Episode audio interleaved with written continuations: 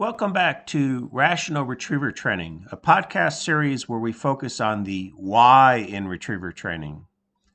Today's podcast is on casting tips. Casting often makes or breaks a blind retrieve. Fortunately, all you need is a few bumpers, and you and your dog can improve casting performance through training. Tip number one Slow down and make sure your retriever is focused on you as the handler. Use mental counting. Whistle stop and then mentally count one, two, three, four, five. Then cast. Why?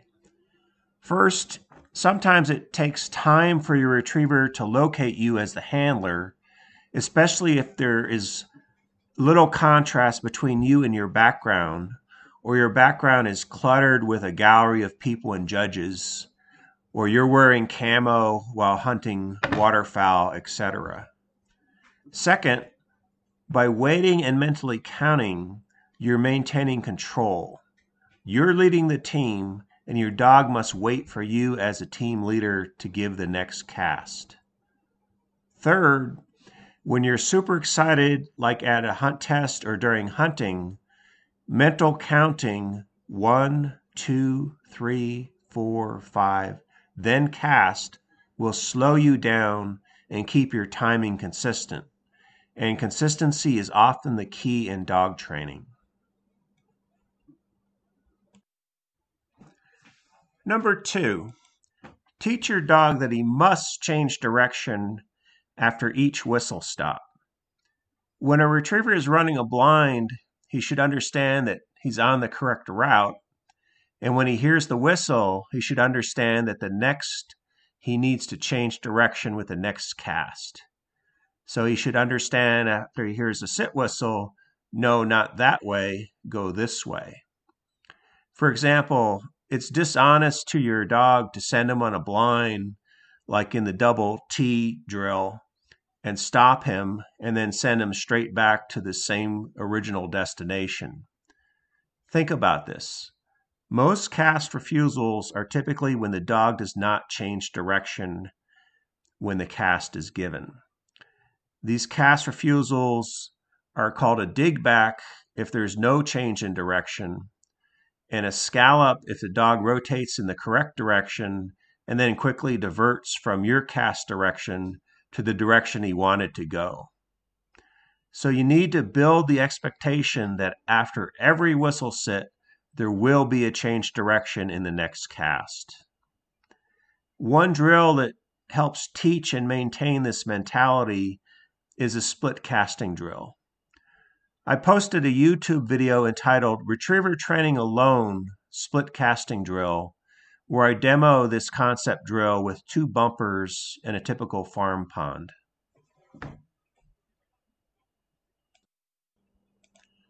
Number three, do not accept a rotation that's incorrect. Insist on a right rotation for a right hand cast and a left rotation for a left hand cast. Why is this important? If properly taught and maintained, you have a casting tool to rotate away from where your retriever would want to go, such as back towards an old fall. Another example might be down the shore water blind with a crosswind pushing the dog towards the shoreline. As a handler, you want to be able to rotate your dog into the crosswind with an angle back cast, not with the crosswind towards the shore. Another example would be a water blind route that's tight past a point and you don't want to get on that point. After whistle stopping and treading water, you want your dog's first swim movement to be rotating away from the point, not rotating towards the point. Another example on a land blind with a tight shrub keyhole, you want to cast with a clockwise rotation if the dog is tight to the right shrub Otherwise, you could quickly lose your dog as he disappears behind that right shrub if he rotates incorrectly. If the dog's sitting tight to the left shrub in that keyhole, you want to rotate clockwise so you don't lose your dog quickly behind that left shrub. Another example would be the under the arc poison bird. After whistle stopping, your cast should rotate the dog away from the poison bird, not rotating him towards the poison bird. Another reason for proper rotation after the whistle stop is more accurate literal casting. For example, imagine you whistle sit your dog and now you need a left angle 45 degree cast. A dog that takes that cast by rotating towards the left is more accurate, more likely to run an accurate 45 degree cast. A dog that first rotates towards the right would nearly spin 90 degrees plus 45 degrees to correctly take that left angle 45 degree cast. And typically, this type of dog would not cast as accurately. Number four, handler response to cast refusals. What do you do as a handler if your dog rotates in the wrong direction or does not change direction with your cast? There are at least six handler responses, and how you respond depends on your dog's training history and your dog's mentality. One handler response would be to assume the dog made a simple mistake and whistle sit your dog and give the same exact literal cast. A second response would be to whistle sit your dog, wait a much longer time than normal to put some mental pressure on the dog, and then give that same exact literal cast. A third handler response would be to whistle sit the dog, e collar nick, and then whistle sit a second time and then give the same exact literal cast. A fourth handler response would be to whistle sit the dog, call the dog in, and then give the dog the same exact literal cast. A fifth handler response would be to whistle sit your dog, call your dog in with, no, here, to create mental pressure, and then give your dog the same exact literal cast. A sixth handler response would be to whistle sit the dog, call the dog in with an e collar correction, and then give the same exact literal cast.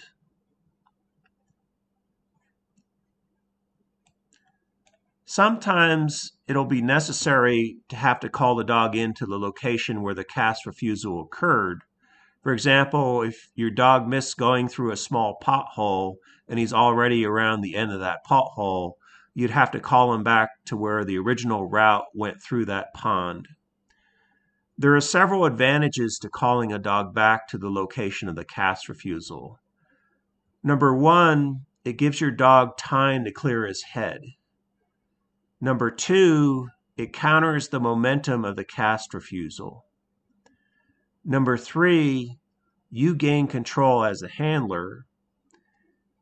And number four, you get to repeat the same exact literal cast from the same location as where the cast refusal occurred.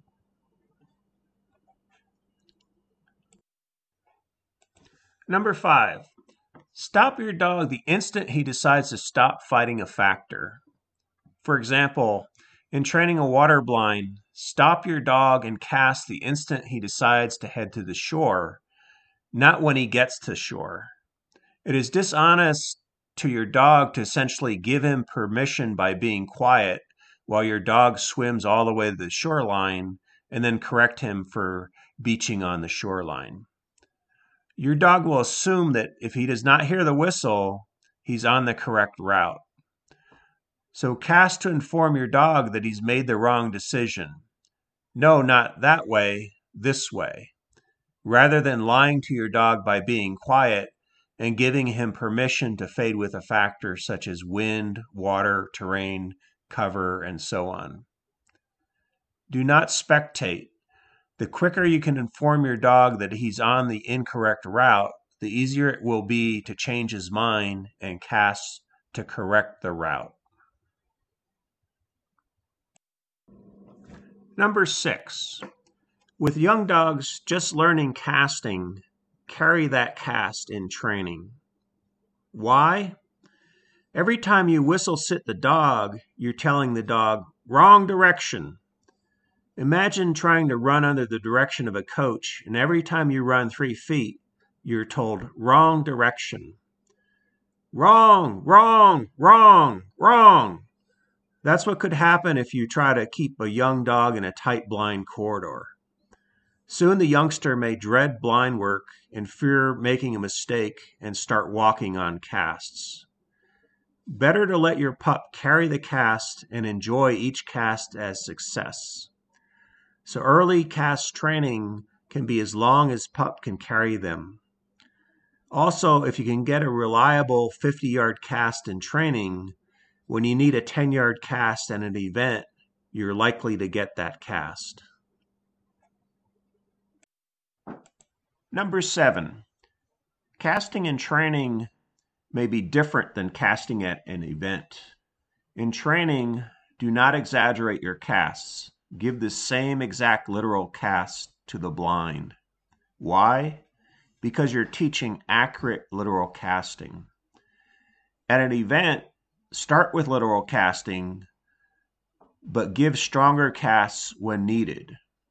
For example, your first cast is a standing still 45 degree right angle back cast. Your dog digs straight back. Your next cast should not be the exact same cast. It should be a stronger 45 degree right angle back cast by taking a step to the right as you cast. Your dog still digs back. Your next cast should be even stronger a silent overcast with a step, something you would never do in training, but you need to break that negative momentum of those dig back cast refusals. At an event, undercast with the wind and overcast into a crosswind. In training, we often wait to see if the dog will make the correct decision and whistle, sit, and handle to teach the dog when he made an incorrect decision. At an event, do not spectate, but be a proactive handler. For example, stop the dog before a critical angle entry into the water and give the cast to inform the correct route. Stop the dog before he has a chance to disappear over a rise at the end of the blind. Be proactive as a handler. Also, at an event, consider the locations where your dog may not hear your whistle, such as lunging water or the splash while entering water, tall grass, and so on. Number eight, precede every cast with a whistle sit but vary the loudness and duration of your whistle depending upon distance and the environment. If you must stop your dog in tall grass or lunging water, use a very long duration, as your dog may not be able to hear that whistle until he's at the top of his lunging stride. Use a soft chirp whistle to stop your dog up close and a louder whistle as he gets farther and farther away. Use a louder whistle on windy days and a softer whistle in quiet conditions such as calm water. Always ask yourself Will my dog hear my whistle at all locations along that blind route? Number nine, maximize your contrast to the background as a visible handler. Before you start training, look behind your casting position to assess your background. Will your dog see you? Are you silhouetted against a bright sky or are you silhouetted against a dark forest? Wear white clothing if the background is dark to maximize your visibility when training casting concepts or at an event. Wear dark clothing and dark gloves if you're standing on a hill with the sky as a background. Also, consider having binoculars with you. Sometimes they're helpful in reading the dog. Number 10. Consider using walking baseball to teach and maintain casting with your dog. Why? Walking baseball has many advantages. First, it's a pure casting drill independent of lining or stopping. Second, anyone with two bumpers can train solo in any field, including a soccer field, a football field, or a, natural field. Third, unlike pile based drills, each cast is from a new origin to a new destination. Fourth, dogs typically enjoy walking baseball because if done correctly, each cast is a successful cast. Fifth, these successful casts are typically long casts. Six, you can focus on one particular casting concept with many repetitions. So, for example, your dog is weak casting into the wind. You wait for a windy day, and then with walking baseball, in 10 minutes, you can have 20 successful casts into the wind, where every cast is from a new origin to a new destination. Success and repetition are two keys to dog training, and walking baseball allows you to have both.